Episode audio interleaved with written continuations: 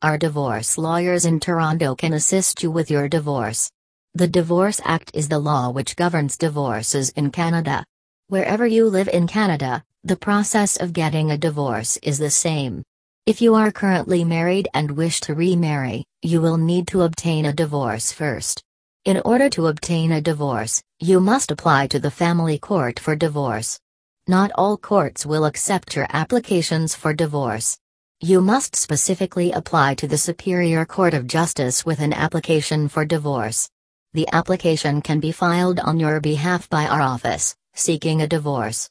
If there are other issues such as custody, access to children, child support, spousal support, or property division that have not been dealt with, a divorce does not resolve those issues. You need to ask the court to decide about these issues in addition to the issue of divorce.